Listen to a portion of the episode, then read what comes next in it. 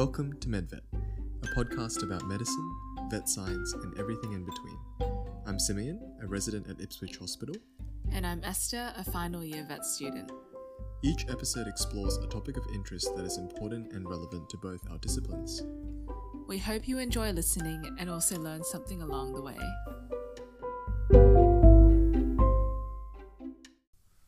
Hey guys, welcome back to another episode of MedVet. Yes, finally. Yeah, it's been a while. Um, so we thought that we might talk about thyrotoxicosis uh, today. Um, which I just call hypothyroidism. Yep. So we'll start with a case. Um, so Miss AF is a 39 year old lady who uh, presents to ED with three day history of a sore throat, um, and she is triaged as a Cat 1 due to a heart rate of 260. Uh, her past medical history is significant for hyperthyroidism in pregnancy nine years ago. On examination, blood pressure is 150 on 90. She's saturating at 100% on room air, and she has tonsillar exudate. Uh, investigation wise, her ECG shows atrial flutter, white cells are 17, CRP is 56. In terms of her thyroid function tests, um, TSH is less than 0.05, normal range being between 0.3 to 4.5, and her free T4 level is over 77, normal range being 7 to 17. During her time in hospitalization, um, Miss AF likes to, you know, talk to the nurses and she likes to chat about her cat Scrooge. And she's worried about Scrooge because uh, she saw him being a little bit more grumpy than usual, even though he was already an angry sort of old cat. Um, and she also found that he was eating so much more food, even though he seemed to be losing weight. He looked really unkempt, dirty. His coat looked really ruffled up and um, not the usual nice, sleek coat that it usually is. And he's been so much more hyperactive, really almost bouncing off the walls and becoming really aggressive. And she's pretty worried about that. Hmm. There you go. So both of them aren't very well. Um, so that's the case. Uh, so before we actually talk about thyrotoxicosis and hyperthyroidism, uh, we thought we might go through some basic thyroid physiology. Um, so obviously the two key um, hormones in uh, thyroid physiology are uh, thyroxine, which is T4, and liothyronine, which is T3. So those are our two thyroid hormones. So it's a bit hard to describe the production of these hormones um, uh, using words without having a, a, visual reference. So I'd encourage you to um, pull up a diagram on Google. Uh, Harrison's um, has a has a good diagram uh, which shows you um, the the steps in the production. But essentially, there's four key steps.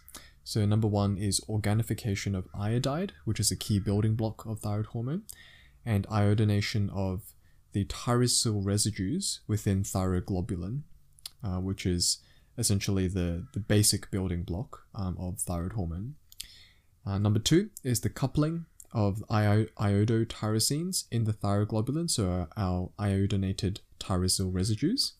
Um, they're coupled to produce T4 and T3, and this uh, reaction is catalyzed by thyroid peroxidase, uh, which will be important later when we talk about um, thyroid disease.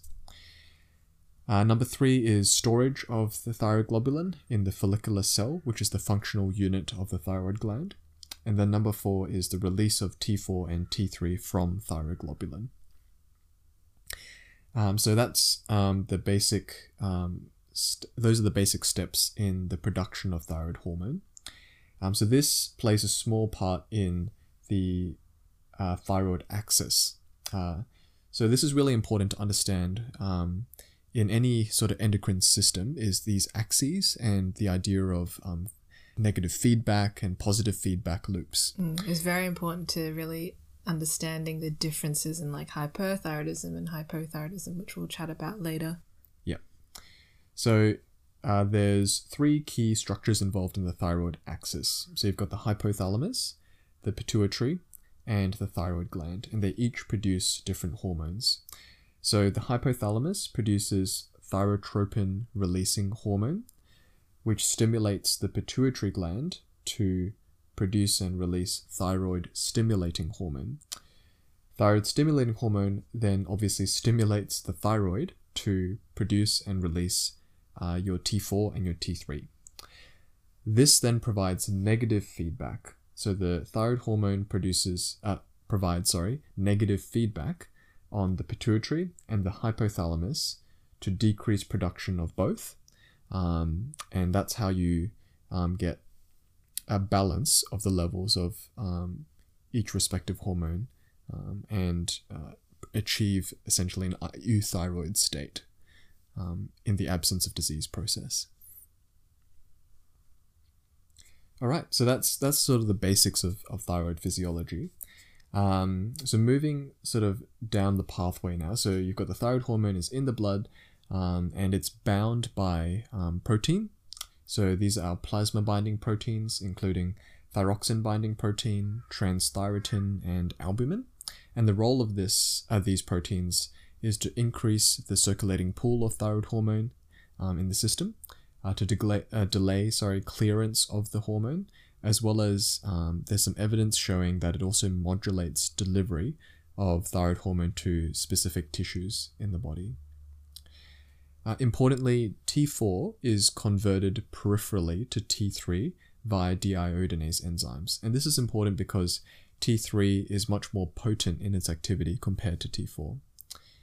Um, this conversion is impaired by a few things, including a fasting state, um, systemic illness or acute trauma. Uh, oral contrast agents can do it as well, as well as certain medications.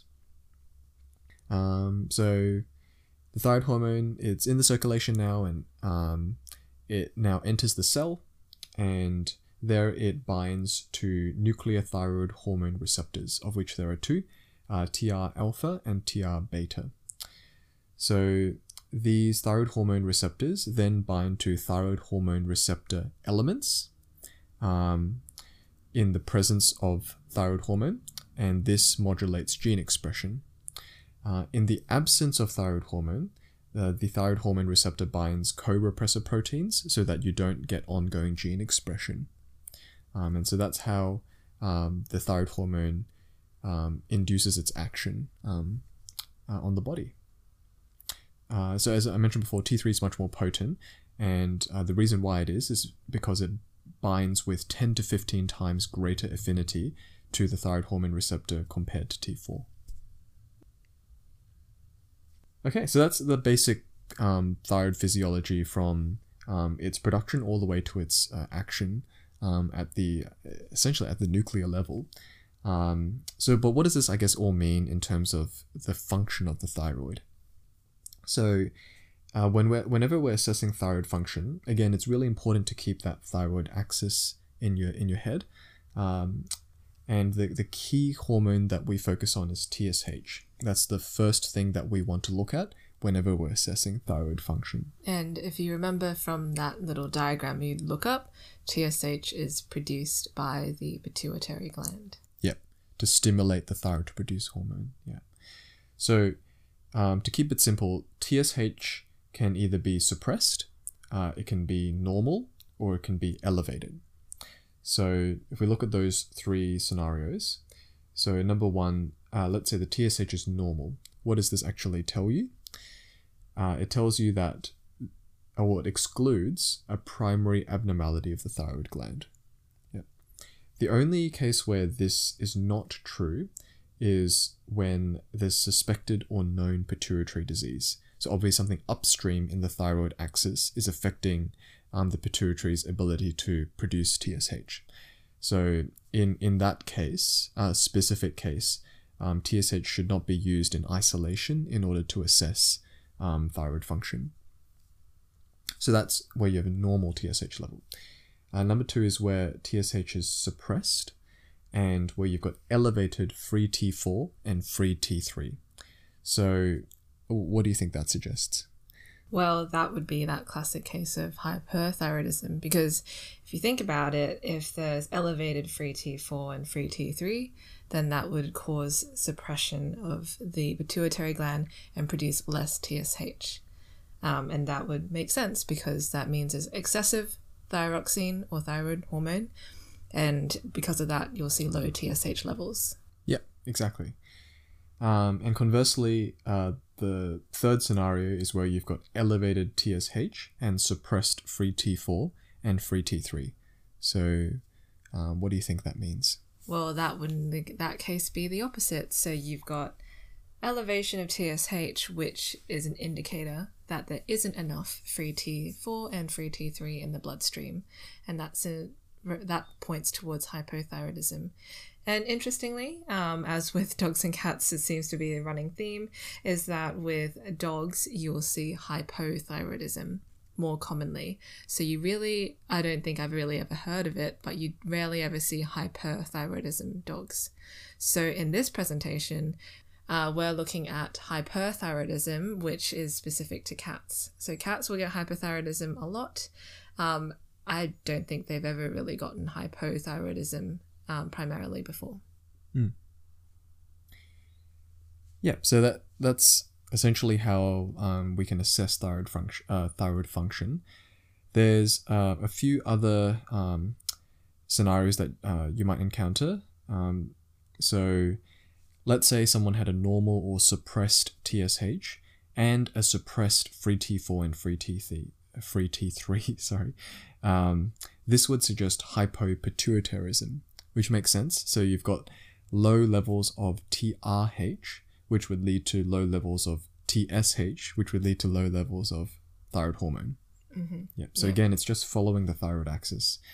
Um, another scenario might be where you've got normal or elevated TSH plus elevated free T4 and free T3.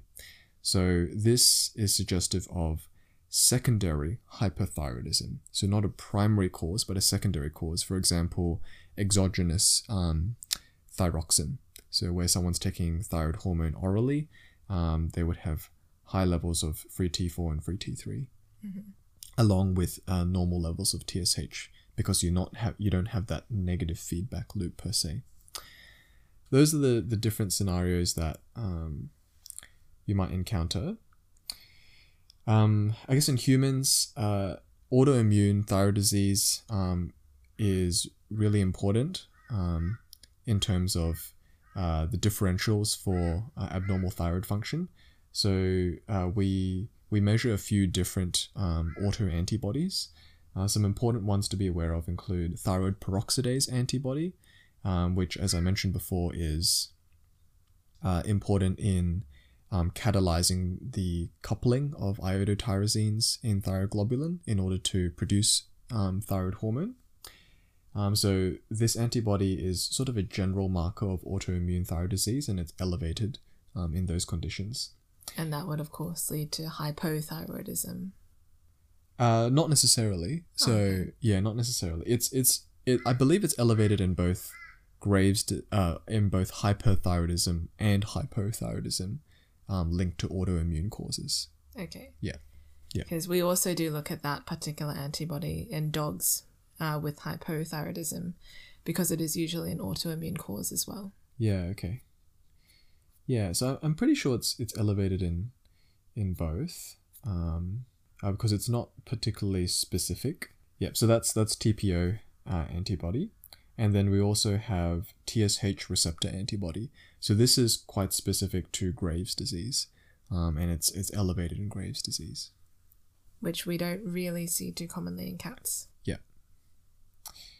All right. So um, I guess that's the the bloods side of things. In terms of the imaging um, workup of thyroid disease, um, there's a few different modalities that we use.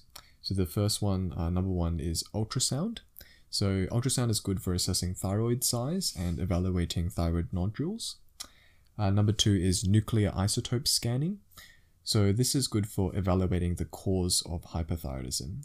So uh, you can sort of group the um, results into um, three key categories, and it it's all about the uptake of the isotope uh, into the thyroid gland. So, if you think about it, it's quite simple. You can either have decreased uptake or increased uptake. So, in the case of decreased uptake, um, this would suggest conditions like thyroiditis, um, exogenous thyroxine, uh, iodine loading, as well as uh, struma ovarii, which is where you get ectopic thyroid hormone production. Um, and then you've got increased uptake, which can either be generalized, so the whole thyroid will look look hot on the scan, or um, focal areas will look hot. So either generalized or focal increase uptake. Um, conditions that uh, would um, show generalized increased uptake include Graves' disease and um, situations where you've got ex- excess TSH stimulation. Um, and then focal increase uptake. Um, examples include toxic multinodular goiter as well as a hyperfunctioning adenoma. Um, and with that note, this focal increase uptake is what you generally see in cats um, due to the fact that they do get functional adenomatous thyroid hyperplasia, also thyroid adenomas.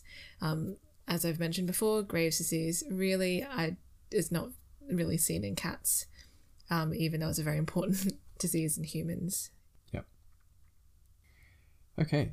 Um, and then the third modality is uh, CT. So this is particularly good at demonstrating the anatomy of large goiters. All right, so um, this all leads us to to thyrotoxicosis and to hyperthyroidism. Um, so in animals, it doesn't seem like there's as much of a distinction, um, but in humans, um, I think it's it's good to clarify the definition. Um, so thyrotoxicosis it refers to thyroid hormone excess, whereas hyperthyroidism refers to excessive thyroid function. So there is a, an important difference between the two. Um, and uh, that'll become clear when we talk about the causes of thyrotoxicosis. So the causes of thyrotoxicosis can be grouped into three broad categories. So number one is primary hyperthyroidism, of which the most common cause is Graves' disease, uh, which we'll talk about um, in a bit. Number two is thyrotoxicosis without hyperthyroidism. So this is where you've got excess thyroid hormone, but you don't have excess thyroid um, function.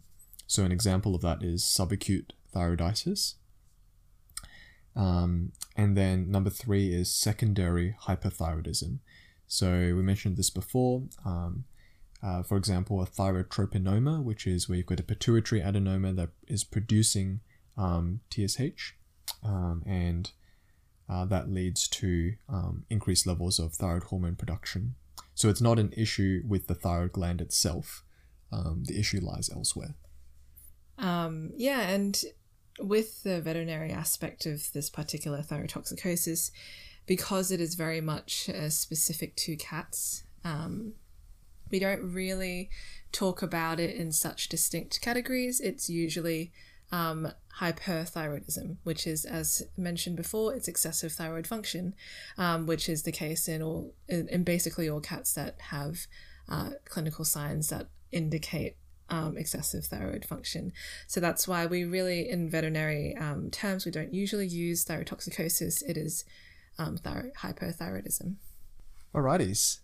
So we'll now move on to have a chat about Graves' disease, um, as well as hypothyroidism in general. Um, as so, as you mentioned before, it seems like in in animals and in cats in particular, um, autoimmune thyroid disease is not really. No, it's it's. I don't know if I've ever really heard of a case of Graves' disease specifically um, in cats um, or like in any other animal in general.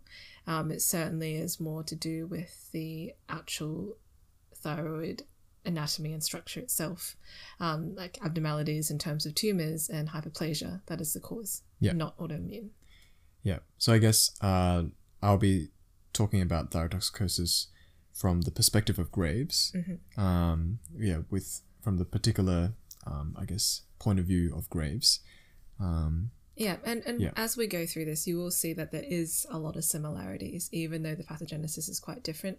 Yeah. Um, Clinically, it presents very similarly. Yeah. Okay, so I guess just a quick note on the pathogenesis of Graves' disease. So the hyperthyroidism that um, you get in Graves' disease is driven by um, the uh, thyroid stimulating um, immunoglobulin. So uh, this is produced in a uh, variety of different places in the body, including the thyroid gland, um, the bone marrow, as well as the lymph nodes. So that's the hypothyroidism side of things. Um, and then you also get a thyroid associated ophthalmopathy.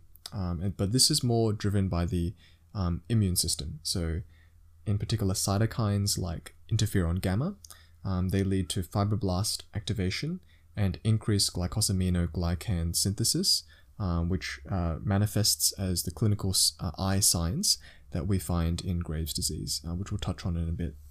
Um, but for example, things like proptosis. Um, so that's the pathogenesis. Um, in terms of the clinical presentation of Graves' disease, um, there's a, a, range of different things that you might that you might find. Um, so number one, um, hyperactivity, irritability, dysphoria. Uh, number two, heat intolerance and sweating. Number three, palpitations. Number four, fatigue and weakness. Number five, weight loss with increased appetite. Uh, number six, diarrhea. Uh, number seven, polyuria. And number eight, uh, in women, uh, you might get oligomenorrhea, uh, as well as loss of libido. Clinical signs pretty similar in cats, like that hyperactivity, you get that polyuria, polydipsia, um, you get weight loss, even though they're eating a lot more, uh, vomiting, diarrhea, and they also have unkempt hair coat and also a palpable goiter in most cats. And as mentioned, you mentioned as well with the fatigue and weakness, cats will get that too very occasionally, and we call it apathetic hyperthyroidism. Um, and of course, uh, with the pathogenesis, it is slightly different because it is not an autoimmune disease. We don't really know why cats get hyperthyroidism specifically. We do have a number of hypotheses. The biggest one is often associated with iodine in the diet, because iodine, of course, is involved in the production of the thyroid hormone. So, cats potentially have more iodine in their diet due to the fact that there's a lot of seafood products that are fed to cats commonly. However, this is generally a hypothesis. There are many other potential reasonings into why cats get hypothyroidism, um, and it's really not, and no, nothing is set in stone into why cats get it more often. Um, so, yeah, it's just know that they do get it, um, and it's something that we have to look out for often. Yeah, I didn't actually mention um, the apathetic thyrotoxicosis um, earlier, but yeah, it's, it's good that you mentioned that because I guess it's it's interesting that we use the same terminology in humans, but I think it, it means a slightly different thing. So apathetic thyrotoxicosis usually refers to uh, subtle or masked thyrotoxicosis in the elderly, um, who present uh, with maybe just fatigue and, and weight loss. Um, okay. Yeah. Um, so in terms of the signs that uh, you might find on examination, uh, the um, can be tachycardic. Um, um, they can be an AF or uh, so atrial fibrillation or atrial flutter, as Miss AF was in the case. Um, what a coincidence.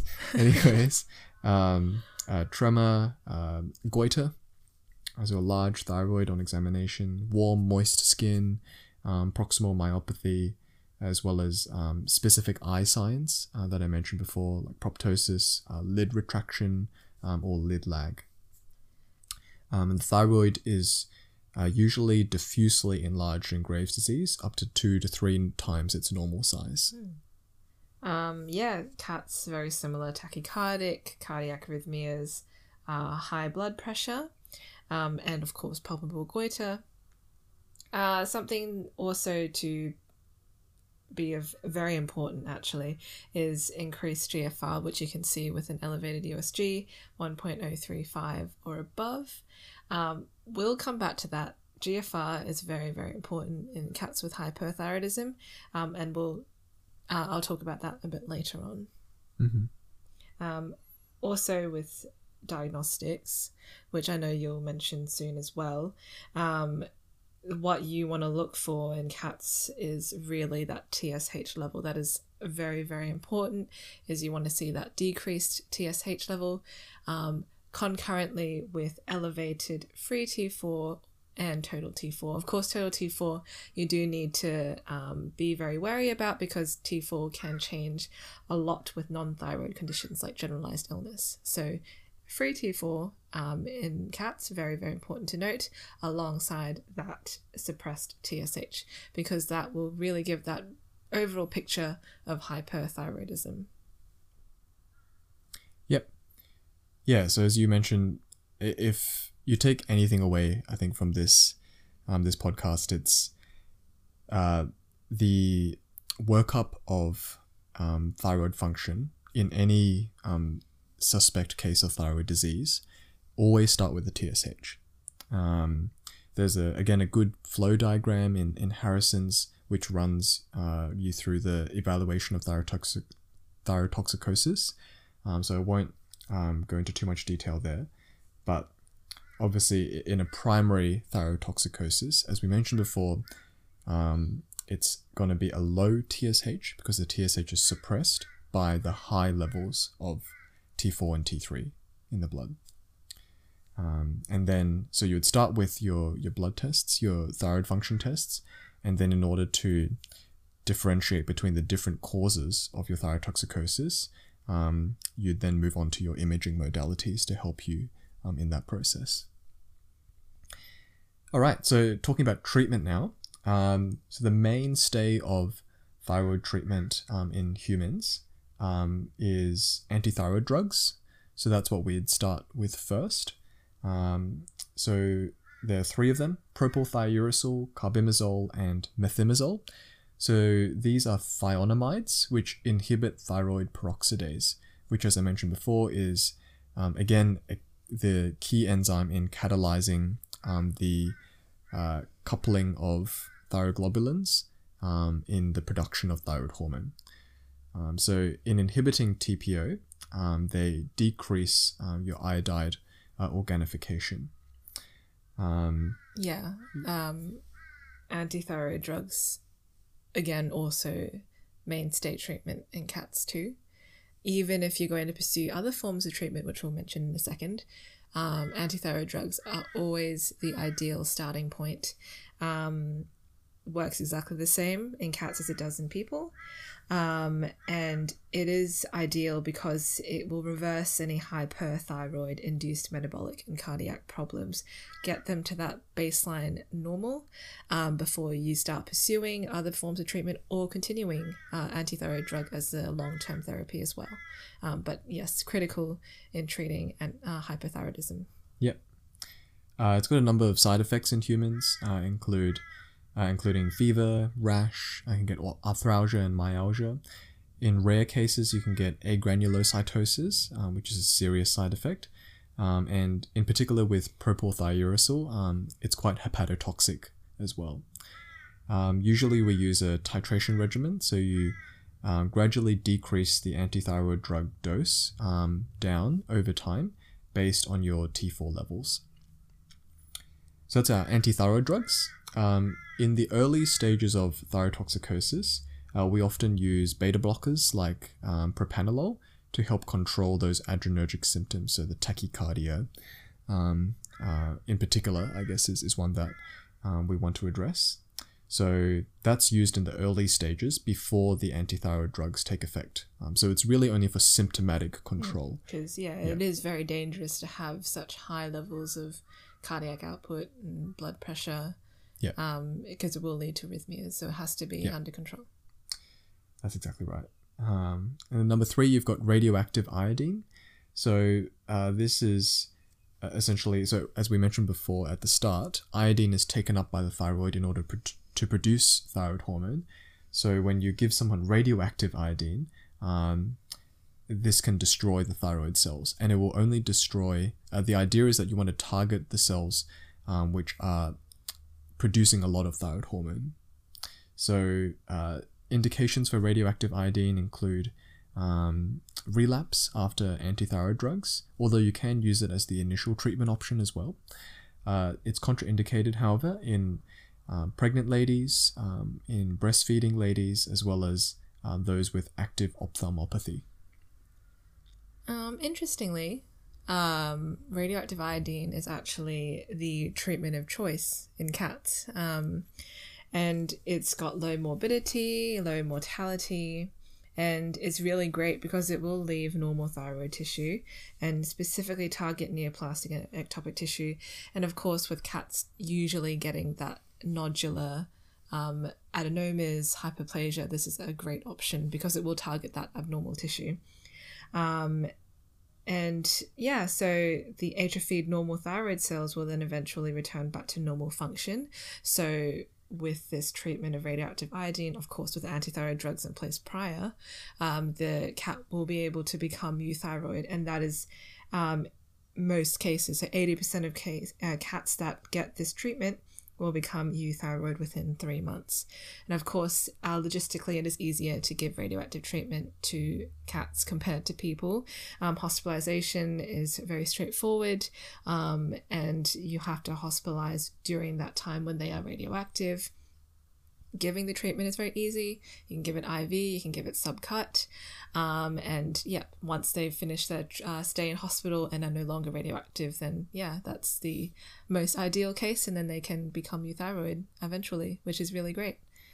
Right. So Miss AF wouldn't be able to see her radioactive cat. Unfortunately, no. Scrooge yeah. is in hospital. yeah. Um, but you know, long term gains, right? I guess so. Yeah. Scrooge yeah. will be better. Yep, that's that's the aim. Um, yeah, so that's radioactive iodine, and then uh, number four is uh, total or near total thyroidectomy. So just taking the thyroid out. Um, it does have its own complications, uh, including bleeding. Uh, you can get laryngeal edema, hypoparathyroidism if you accidentally take the parathyroid glands out as well, as well as damage to the recurrent laryngeal nerve, which runs in close proximity to the thyroid gland.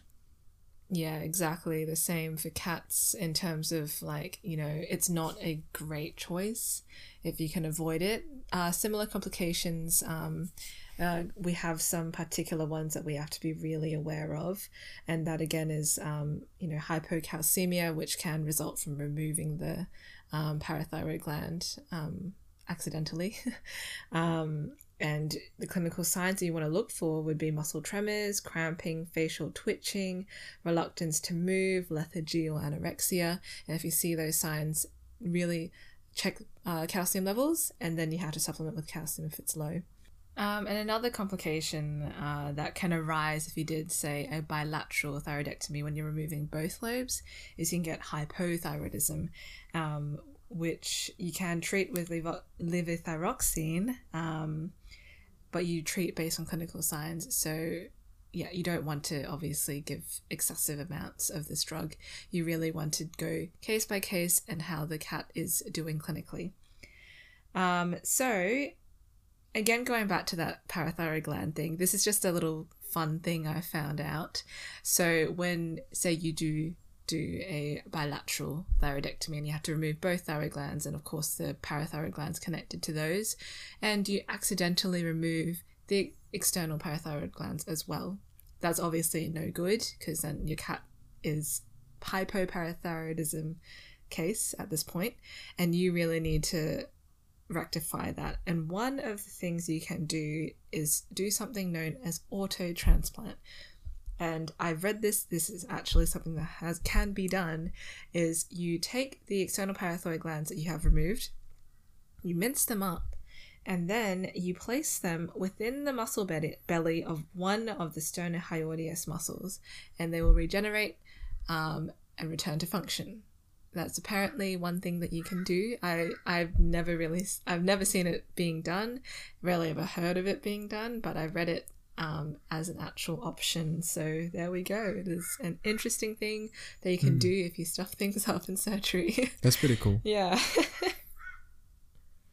um, yeah, I guess one more thing I can add to note is because there can be adenomas um, with hypothyroid hypothyroidism in cats, um, and when you do remove both lobes and you still see signs of hypothyroidism, this is where you need to consider whether there may be either ectopic tissue or metastasis. And yeah, so that's something that you really need to be careful for. And that's why, as well, a thyroidectomy is ideally not first choice. Mm. And of course, one more thing uh, I doubt this is anything achievable in people, um, but one last resort is in cats is a iodine restricted diet. And it sounds very easy on paper, and that is you give your cat a very specific diet um, that is restricted in iodine, and you stick to that diet for the rest of its life. Um, and yes, it sounds like it's easily achievable, but you will slip up very easily if you accidentally give them a treat or you give like drop something on the floor and you forget about it and the cat will come and eat it of course. And that will just really negate all of the things that you were doing prior because a lot of foods contain iodine. It's not just seafood. There's many many foods that will contain it and you may not be aware of and it will just really just reverse the things that you've been doing to prevent the hypothyroidism from flaring up and getting worse because that little bit of iodine is really all that is necessary to get the thyroid hormones being produced rapidly. Um, so, you know, of course, if you ask for a person to uh, remain on a specific diet for the rest of their life, it's very difficult if impossible to do. And it is very much the same thing in cats too. It is possible if you can control every bit of food that goes into a cat, but you know, that's that's hard, very Mm. very hard. So it is last resort. If you don't have finances available um, for any of the other three treatments, then this is the one to choose. So no more sardines for Scrooge, No, and no more oysters for Miss I guess. yeah, yeah, basically. Yeah. All right, so yeah, I guess before we finish up, um, just a quick word on, uh, I guess some complications and comorbidities um, of this disease. So one of the complications of thyrotoxicosis is thyroid storm. Um, so this is a medical emergency um, where you get fever, delirium, seizures, can even get coma, uh, diarrhea and vomiting, and jaundice. And it's triggered by things like acute illness, for example, infection, um, surgery, uh, as well as uh, of surgery, particularly on the thyroid, um, and radioactive iodine can actually cause it as well. So this is something just to be aware of in a patient with thyrotoxicosis um, to uh, monitor for these signs, um, and um, I guess if you're a junior doctor, to seek help um, when um, someone seems to be in a thyroid storm. Um, in cats, as I mentioned before, we're coming back to this GFR uh, and kidney function overall. This is very, very important because cats will often get chronic kidney disease. It is something that is seen often in cats, um, and it is usually like it can be seen as a concurrent disease in a lot of cases when cats have hyper hyperthyroidism. Um, and this is very, very important to note because with hyperthyroidism, it will elevate GFR. The nature of the disease is this is what it does. However, with chronic kidney disease, you will get decreases in GFR. So basically, hyperthyroidism can mask signs of chronic kidney disease because it elevates that low GFR to normal levels. And you can do your USG and it will seem um, normal at the same time. So it's really important to really work out whether your cat has both chronic kidney disease and hyperthyroidism before you pursue treatment. And this is why doing treatments such as the antithyroid drugs at the beginning is actually a really good starting point is even in cases like this because what that does is that with your minimal levels of you know trial treating these with, with these antithyroid drugs it can actually reveal that underlying kidney disease um, when that cat becomes euthyroid again and the good thing about antithyroid drugs is that it's reversible you can stop using them and then the hypothyroid clinical signs will return and GFR returns back to normal again. So that's why using antithyroid drugs are so good. And if you do realize that and you do see that the cat does have chronic kidney disease, the next step is to work out the most ideal treatment plan, um, which will allow the cat to be euthyroid or close to it while also maintaining adequate kidney function. And that, of course, is very much individual to each patient. Great. All right. So um, thanks again for tuning in um, to this episode of the podcast. And yeah, we'll catch you guys in the next one. Hope you guys enjoyed listening.